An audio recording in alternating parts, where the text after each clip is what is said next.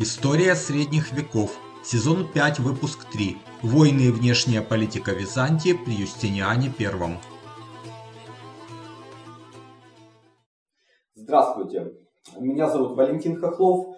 А, это очередной а, выпуск из цикла об истории э, средних веков, пятый сезон, в котором мы говорим об истории Византийской империи. И мы уже рассмотрели ее предысторию и ее становление, дошли до начала VI э, века. И этот и следующие выпуски будут посвящены правлению императора Юстиниана, одному из наиболее знаковых периодов в ранней византийской истории, а может быть и всей истории э, этого образования. Но прежде чем перейти к этому выпуску, я напоминаю, что уже 10 месяцев Э, продолжается, десятый, вернее, месяц продолжается полномасштабное вторжение путинской России на территорию Украины.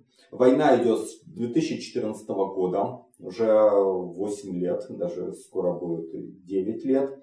Но это полномасштабное вторжение, а тем более террористические атаки российской армии на инфраструктуру Украины, то есть борьба с мирным населением, а не с вооруженными силами, это практика террористов, естественно, она подрывает, конечно, и мои способности заниматься этим циклом. Я там в какое-то время, когда есть э, электроэнергия, пытаюсь что-то записывать и э, монтировать, но это, конечно, сейчас гораздо сложнее, чем раньше. Поэтому, если у вас есть возможность, то поддержите мой проект, подписавшись на страничку на сайте Patreon, patreon.com, касая VAL, подчеркивание KHOKHLOV.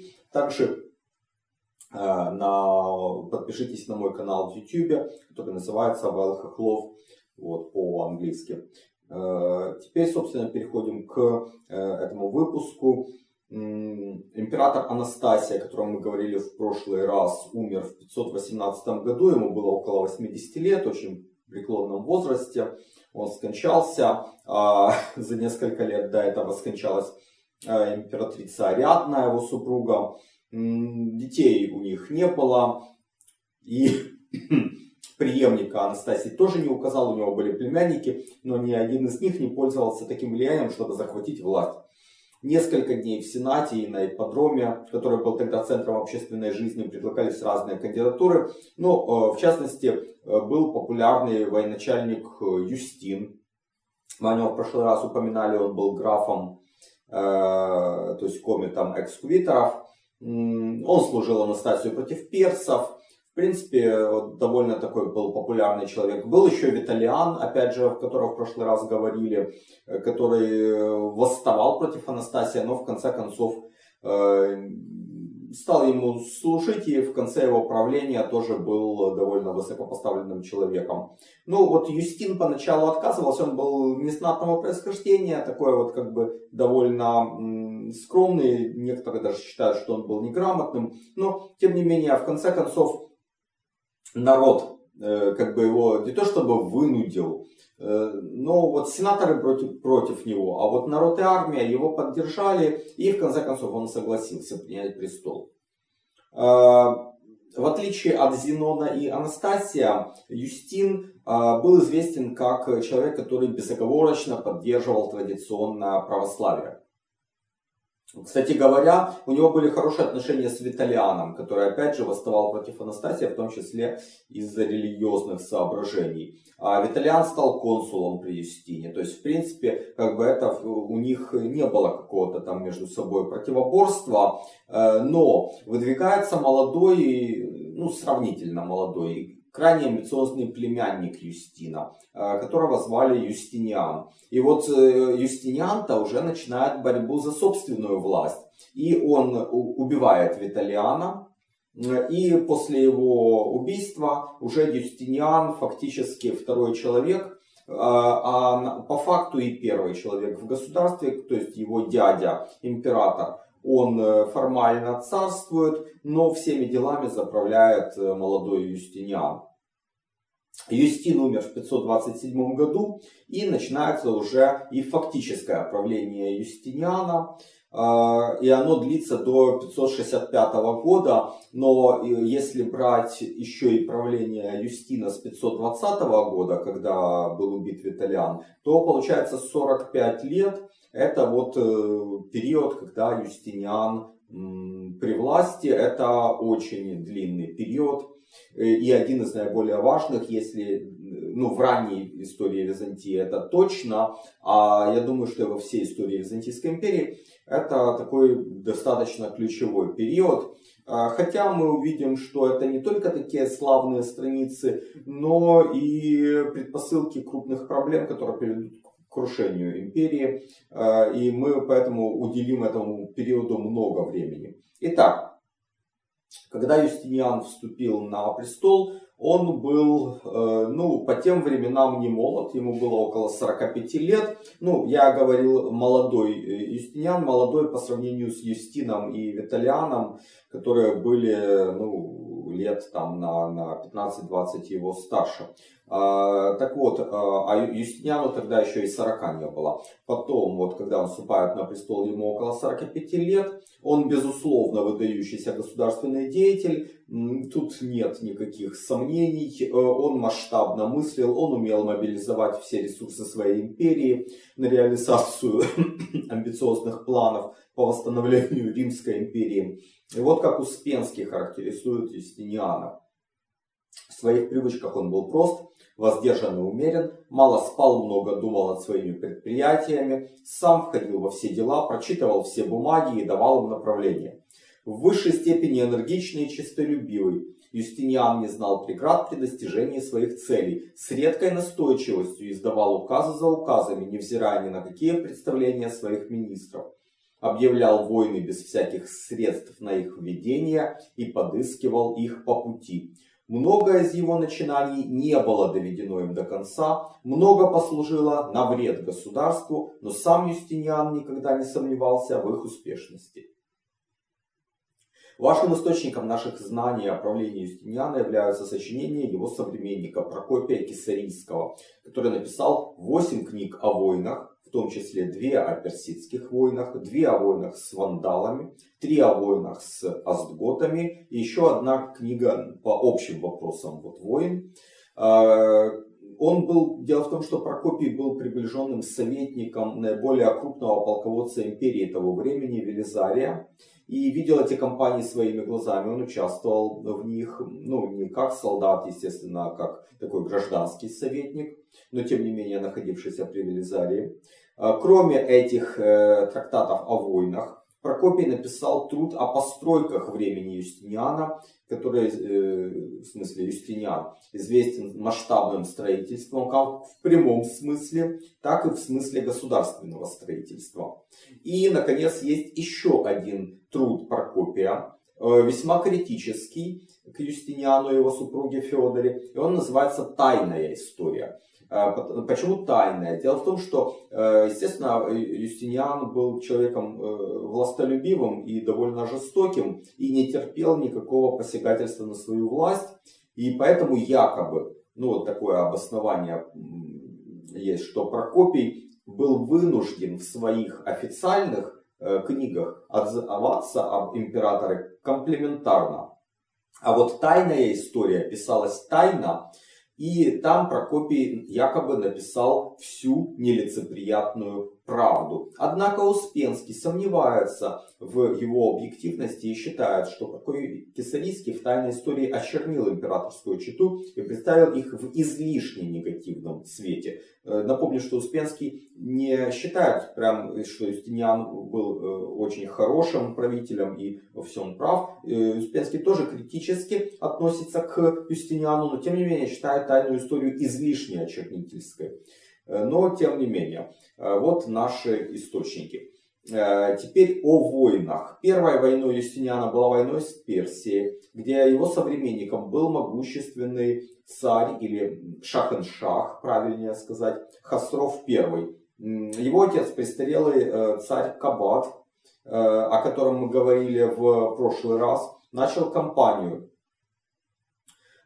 И уже вот в правление, когда Юстиниан пришел к власти в 528 году, то а, как раз вот э, Велизарий был полководцем, который находился в крепости Дар. Это тоже, что Анастасиополь. И, а, как я в прошлый раз вот уже после записи выпуска обнаружил, это резиденция Дукса, то есть герцога Месопотамии. То есть Велизарий был полководцем, который отвечал за Месопотамию. И Юстиниан получает ему соорудить новую крепость. Сначала персы даже достигли успеха и передвинули границу. Но в 530 году Велизарий их разбил под Дарой. Обе стороны, и персы и византийцы, тогда стремились заручиться поддержкой бедуинов, это кочевые племена Аравийской пустыни. А, персам это удалось лучше. Они привлекли на свою сторону вождя бедуинов а, Аламундара. И с его помощью в 531 году им удалось продвинуться по югу Месопотамии и разорить Сирию. Когда же царь Кабат умер и на престол взошел его сын Хасров I, то э, Юстиниан поступил несколько, можно сказать, неожиданно. Он спешно прекратил войну с Персией и замирился. Э, зачем ему это надо было? Дело в том, что Юстиниан стремился скорее на западный театр военных действий, и как раз в 531 году там представился удобный случай начать войну с вандалами. Поэтому Юстиниан спешно заключает с новым персидским царем так называемый Вечный мир – Э, империя вынуждена оплатить Персии большую дань, но ей удалось сохранить прежнюю границу.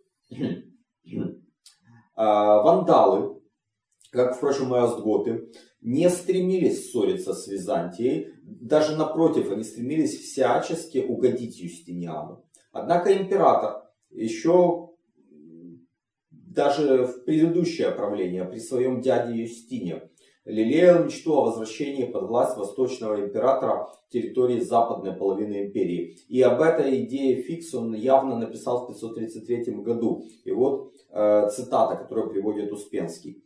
«Об одном мы умоляем святую и славную Деву Марию, чтобы по ходатайству ее удостоил Господь меня, своего последнего раба, воссоединить с Римской империей то, что от нее отторгнуто, и довести до конца высочайший долг наш. Это слова самого Юстиниана. Итак, э, что же э, дало ему повод к войне с вандалами? В 533, в 531 году в Карфагене, в столице вандалов, произошел переворот. И Юстиниан поэтому и нашел возможным вмешаться. Он отозвал Велизария с востока и направил его с достаточно небольшими силами, это примерно 10 тысяч пехоты и 5 тысяч конницы, на север Африки в июне 533 года. А, пользуясь желанием остготов, а напомню, что они тогда контролировали Италию э, и хотели Юстиниану всячески угодить. И вот э, пользуясь этим, Велизарий сумел э, пополнить запасы и создать прочный тыл на острове Сицилия Э, которую тогда Азготы как раз контролировали. Но Велизарий сделал Сицилию своей базой и оттуда совершил вылазку и высадился на африканском берегу в сентябре того же года. Вандалами тогда правил король Гелимер. И как раз вот он пришел к власти в результате переворота 531 года. Но особой популярностью он не пользовался. Это позволило Велизарию без боя занять Карфаген. Сам Гелимер допустил непростительную ошибку, которая, э, которая выражалась в том, что он отвел свои силы из города, и он хотел дать сражение византийцам вне стен Карфагена. Но э, это сыграло против него. Э, Велизарий не спешил с ним сражаться. Город он занял и начал рассылать эмиссаров, в частности в горные мавританские племена, которые, в общем-то, не были особо позитивно настроены к Гелимиру, а тем более, когда он лишился своей столицы, то они выступили на стороне Велизария. Велизарий дождался удобного момента и в декабре нанес удар вандалам. Войско Гелимира было рассеяно, сам король сдался на милость победителю. Э, Юстиниан милости вандалам не оказал. Большинство из них было вывезено из Африки и продано в рабство. Некоторая часть выжила лишь потому, что смешалась с местным населением и быстро была ассимилирована. Так сошло с исторической сцены и королевство, и сам народ вандалов.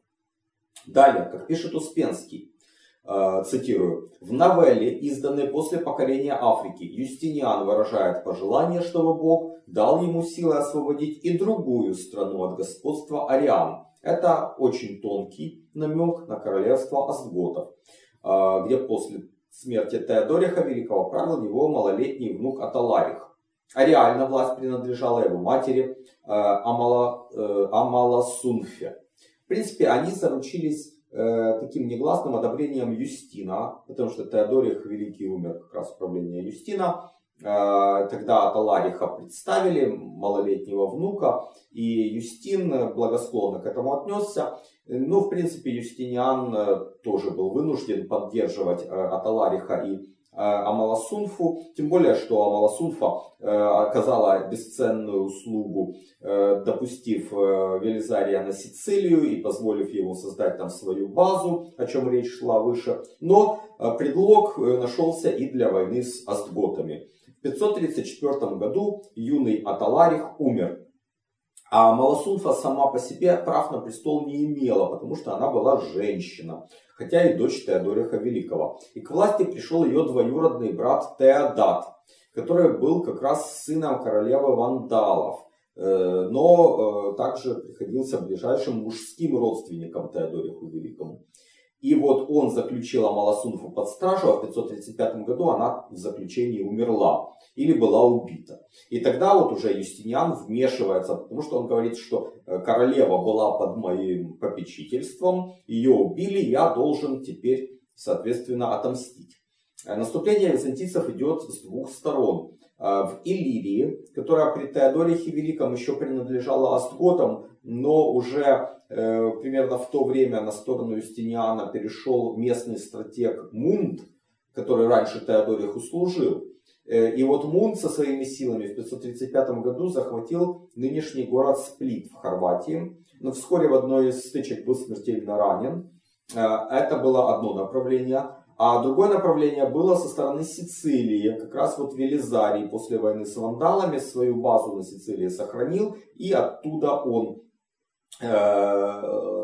успешно он захватывает остров. И оттуда начинает э, экспансию на юг Италии. Э, Теодат стал просить мира. Сначала он был согласен отдать Сицилию.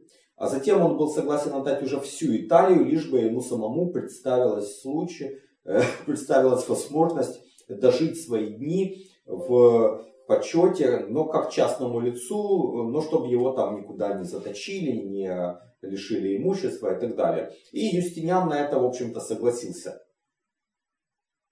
Но как раз в это время в Далмации погибает Мунт, а Велизарий возвращается спешно в Африку, потому что там вспыхнул мятеж – и Теодат решил, что о, э, удобный случай эти договоренности разорвать. Вот то, о чем он только договорился с Юстинианом, он от этого отказывается и мирные переговоры прекращает. Но зимой 536 года положение империи восстанавливается. В Далмации был восстановлен порядок, восстание в Африке было подавлено, Велизарий вернулся на Сицилию, но у него не были большие силы, как э, и раньше я говорил, и для войны с вандалами у него не было, в общем-то, грандиозной силы. А теперь у него и то меньше было. У него где-то было 7,5 тысяч воинов. Но все-таки Велизарий был весьма талантливым полководцем. И он имел большую популярность. И летом 536 года он как раз высаживается в Южной Италии. И на его сторону быстро переходят города. И даже посланное Теодатом войско готов перешло на сторону Велизария. Э, Вельзарий овладел Неаполем. Э, правда, это скорее благодаря счастливой случайности, чем какой-то там кропотливой осаде. Но, тем не менее, он добился здесь успеха и пошел на Рим. Теодат хотел заручиться поддержкой франков. И взамен он как раз тогда обещал им передать юг нынешнего Прованса, который э, до того контролировали астготы. Э, но после падения Неаполя авторитет Теодата окончательно упал, астготы избрали нового короля Витигиса, а Теодата убили. Э, Витигис э, оставил в Риме небольшой гарнизон, где-то около 4000 человек, и отступил к Равенне. Э, ну, такими малыми силами огромный город оборонять было невозможно. Велисарий вступил в Рим между 9 и 10 декабря 536 года, и вот он входит в одну часть города, а из другой части города в это время выходят остготы, настолько был велик город и настолько малы были армии обеих сторон. Вот уже около 20 лет я увлекаюсь историей средних веков, читаю книги и смотрю передачи, а недавно начал и сам создавать видео и подкасты на эту тему. Это мое хобби, и я создаю контент совершенно бесплатно. Но если у вас есть желание и возможность поддержать мой труд материально, то присоединяйтесь к моему сообществу на сайте Patreon. Оно называется по моему имени Вэл Хохлов. Patreon patreon.com косая VAL подчеркивание KHO KHLOV. Не забывайте подписываться и на мой канал в YouTube. Его можно найти также по моему имени Вэл Хохлов. Витигис сумел сплотить Азготов вокруг себя. Он достиг перемирия, точнее даже союза временного с франками. И это позволило ему вернуться под стены Рима и осадить город, в котором силы Велизария, как я напомню, были невелики. Э, осада Рима длилась до весны 538 года, но Велизарий умело оборонял э, Рим. И когда Асготы слали ему посольство, то он так вел переговоры, что получается, что он диктовал условия, а не осаждающие. И в конце концов Витигес даже согласился на переговорах с Велизарием отдать Византии Италию, э, только лишь бы Сицилию оставили Астготам, но Велизарий отказался даже от этого. Э, к тому же, э, там был еще подчиненный ему военачальник Иоанн, это племянник того самого Виталиана, о котором речь шла. Э, в предыдущем выпуске. Так вот, этот Иоанн сумел нанести э, Готам существенное поражение и захватить города Осима и Римени. Э, Римени. Да. В итоге в марте 538 года Витигес снял осаду Рима и вернулся в Равенну, ничего не достиг. В 538 году Юстиниан отправил в Италию вторую армию под командованием Евнуха Нарсеса. Вот между ним и Велизарием отношения были довольно плохими, потому что они оба были э, ну, такими приближенными к императору лицами, э, можно сказать, крупнейшими двумя фигурами в тогдашней Византии. И друг другу, естественно, не подчинялись. И каждый хотел тянуть одеяло на себя. А, а Азготы тем временем э, получили помощь, поддержку от э, короля франков Теодебарта. Вот этот король из старшей линии э, мировингов. И о нем мы говорили в выпуске номер 4 первого сезона. Из-за раздора среди византийцев, среди их командования, готы и франки сумели взять Милан, которым незадолго до того овладел Велизарий. И Юстиниан тогда понял, что что-то там идет не так, и Нарсеса отозвал. Э, в 539 году это произошло. Э, тогда же и франки ушли. Почему? Потому что они богатую добычу захватили и э, решили, что с них достаточно и отправились домой. Витигесу пришлось искать новых союзников, и для этого он обратился к лангобардам. Это германское племя, которое в то время еще они переселились на э, территорию нынешней Венгрии, то есть э, в Панонию. Но лангобарды со сботами не договорились. После этого Витигис слал посольство к персидскому царю Хасрову I и просил его открыть второй фронт в борьбе с э, Византией. И вот это уже было для Юстиниана серьезной угрозой. И тогда император пошел на переговоры с королем Азботов. Было заключено перемирие. Но неожиданно этому воспротивился Велизарий который тогда, в 540 году, осаждал Равенну, столицу э, Азготов, и хотел уже довести войну до конца. Кстати говоря, э, осада ему удалась. Он взял э, Равенну, э, и тогда готы сказали Велизарию, что ну раз так, давай становись ты нашим королем, но только независимым от империи. Э, но Велизарий проявил лояльность Юстиниану и от такого заманчивого предложения отказался. Далее он пленил короля Витигиса и его семью и стал приводить в действие статьи того мирного договора, который был заключен э, с Юстинианом. То есть договор, по которому Италия вновь становилась провинцией империи, и Юстиниан решил, что все, с Астготами покончено, и Велизария можно перебрасывать на самый горячий новый участок, а именно на восток, на войну с персами. А э, Италия уже обычная захваченная провинция, и в нее отправились там обычные чиновники, в частности сборщики податей, и они начали нещадно выбивать налоги из населения и так разоренной войной страны местное население стало очень этому недовольно. И э, если раньше вот, э, местное население Италии привечало византийцев против готов, то теперь на, наоборот э, стало считать, что под э, новым как бы, владычеством византийцев жить хуже, чем под владычеством готов, и стало наоборот желать возвращения э, остготов. И вот 541 году. Там было несколько таких, э, по-моему, два короля, которые очень короткое время правили, а в 541 году к власти пришел Татила, который стремился замириться раньше с византийцами, то есть был таким человеком достаточно лояльным и не стремился ни к какому там бунту или мятежу, но волей судеб именно ему было суждено возглавить сопротивление империи. У Татилы было всего около 5000 человек войска. Но даже с такими малыми силами он смог добиться многого. Э, во-первых, он воспользовался бездарностью нового византийского командования. А во-вторых, э, недовольством местных жителей. И ему удалось снять осаду Вероны, которую осаждали византийцы, отбросить византийцев к Равенне и далее у Флоренции нанести им поражение. Э, у него не было сил брать Рим, но он обошел его, проявил такую смелость, можно сказать, пошел на риск, оставив в тылу незахваченный большой город, но отправился на юг к Беневенту и в 543 году взял его и взял Неаполь, ключевой порт Южной Италии. Э, местное население Татилу поддерживало и на юге страны. В 545 году он вернулся к Риму, который защищал гарнизон, там было около 3000 византийских солдат.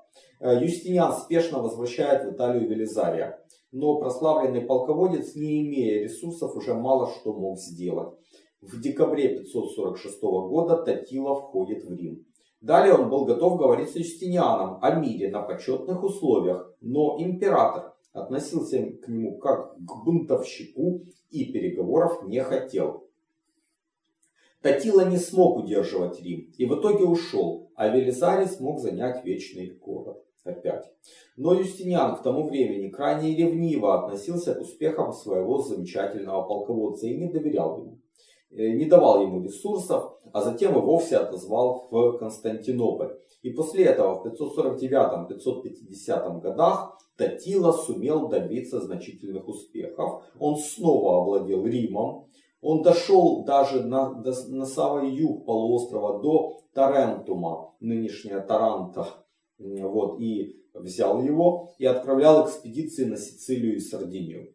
А в 551 году Юстиниан направляет в Италию Евнуха Нарсеса со значительными силами. И ему он доверял больше, чем Велизарию. Ну, я так подозреваю, что потому что Евнух не мог претендовать на императорский престол и был для него в этом смысле менее опасен, э, имея значительные военные силы. Нарсес двинулся в Италию через Далмацию, он вошел в союз с лангобардами, которые астготов ненавидели. Лангобарды дали 5,5 тысяч войска дополнительно к тому, что уже было у Нарсеса.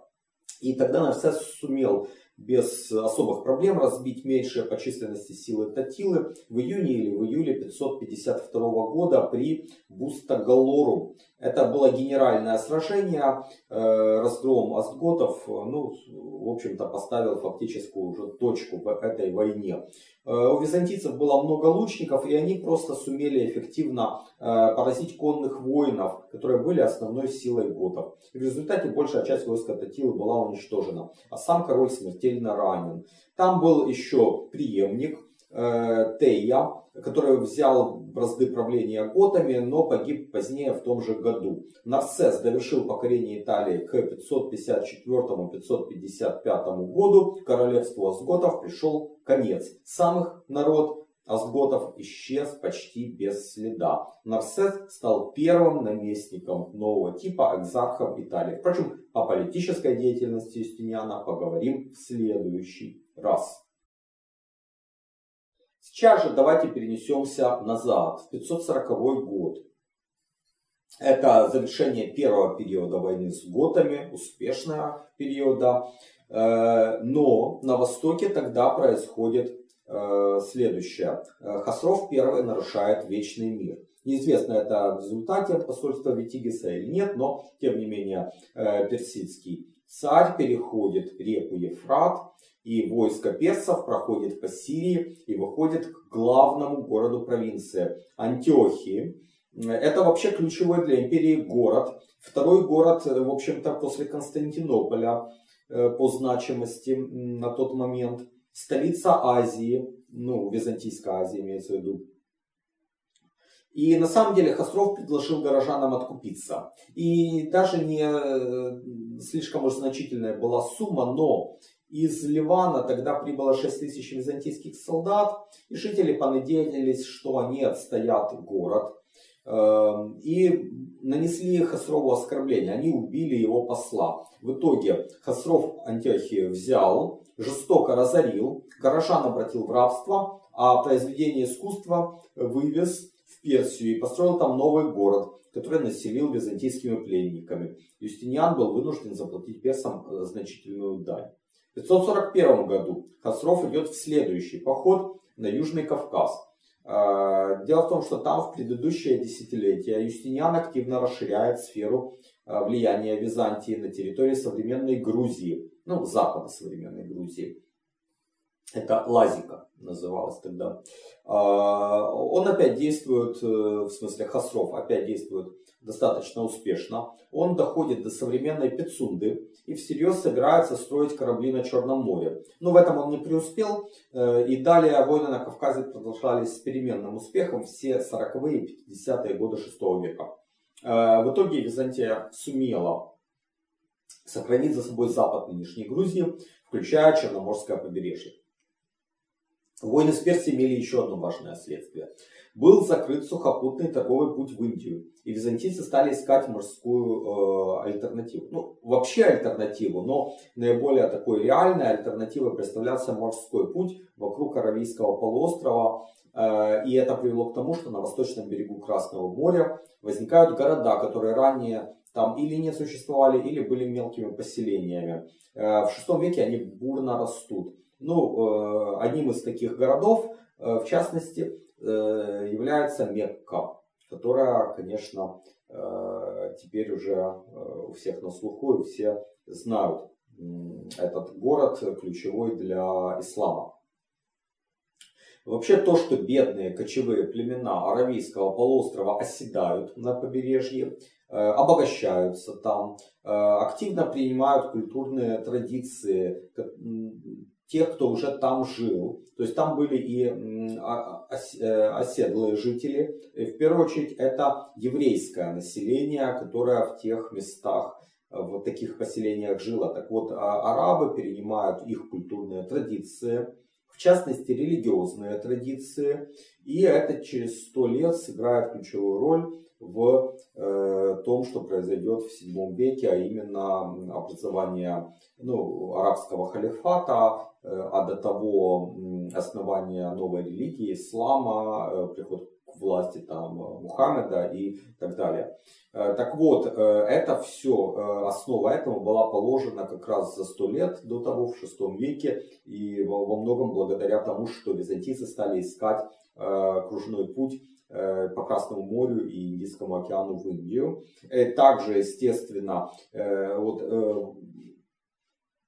Восточное побережье Красного моря – это запад Аравийского полуострова, там возрастает роль э, поселений, но также э, есть еще и южное побережье Аравийского полуострова, которое тоже является составной частью этого торгового пути, и там э, растет значение государства Йемен. Э, кроме того, э, у Красного моря есть еще западный, африканский берег. И там важнейшим портом был Адулис, и он тоже использовался в этом торговом пути. Вот Адулис это главный морской порт царства Аксум или Аксум на территории нынешней Эфиопии, ну, север нынешней Эфиопии, Эритрей. У Юстиниана с царями Аксума были э, давние контакты. Еще во время правления Юстина Юстиниан в 525 году там э, взаимодействовал с царями Аксума, э, и отношения были с ними дружественными. К тому же на территорию этого царства проникло уже христианство и прочно пустило там корни, правда там преобладали монофизиты, но все равно это была уже такая полухристианская страна. А, и э, Юстиниан даже мирился с тем, что э, там монофизиты. Ему было важнее, чтобы царь э, Элла Ацбега поддерживал его в войне с Персией. И в свою очередь он поддержал претензии царя Аксума на господство над Йеменом. И вот эта страна на юге Аравийского полуострова там тоже были э, города, ну или поселения, по крайней мере, и там а, оседлое население это тоже имело еврейские корни. Ну, даже можно сказать, что там существовало э, иудейское государство на территории Йемена, но оно было враждебным Византии, потому что в Константинополе Юстиниан предпринимал гонения на евреев. Ну и в итоге Юстиниан поддержал против вот этого иудейского государства в Йемене царей Аксума, и они сумели подчинить себе Йемен.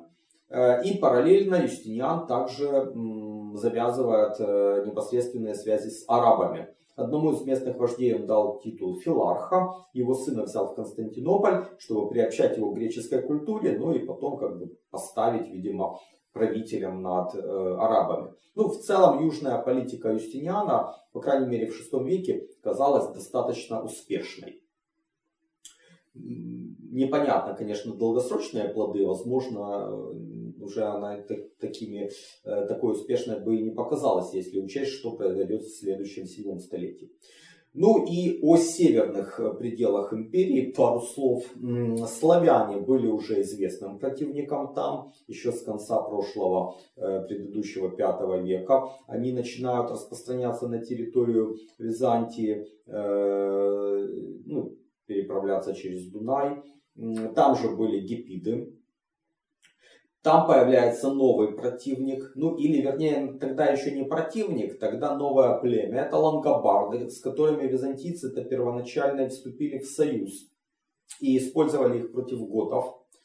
А, и потом еще уже в самом конце правления Юстиниана в 558 году на северных рубежах империи возникает новая серьезная угроза. Юстиниан с ней, правда, э, не столкнулся, это его преемники будут иметь дело с этой угрозой. Это э, тюркское племя авары, э, родственное гуннам и болгарам. И они пришли из Азии через Великую степь потом кочевали на север от Азовского моря, на север от Черного моря, ну, по территории нынешней Южной Украины, и затем переправ... перешли, ну, скажем так, э, Молдова, э, север Румынии, юг Венгрии. В общем-то, вот эта вот территория, там они основали достаточно значительное Э, государственное образование, собственно, аварское, которое будет играть э, роль. Э, и почему им это удалось? Дело в том, что лангобарды после успешных войн Византии с готами передвинулись дальше на запад, и лангобарды постепенно занимают Италию. А территория Панонии, то есть вот Венгрия современная, она освобождается, и это позволило аварам так достаточно легко и продвинуться на эти земли. Вот, такая вот обстановка сложилась э, внешнеполитическая к концу царствования Юстиниана. Ну а о том, что Юстиниан делал внутри империи, о его внутренней политике, о его строительстве как непосредственном, так и государственном, мы поговорим в следующем выпуске. А, я призываю вас подписываться на, мой, э, на мою страничку на Патреоне, patreon.com, касая VAL, подчеркивание KHOKHLOV. А, и также подписываться на мой канал в YouTube Вел Хохлов, э, ставить лайки этому видео. Э, спасибо и до новых встреч. До свидания.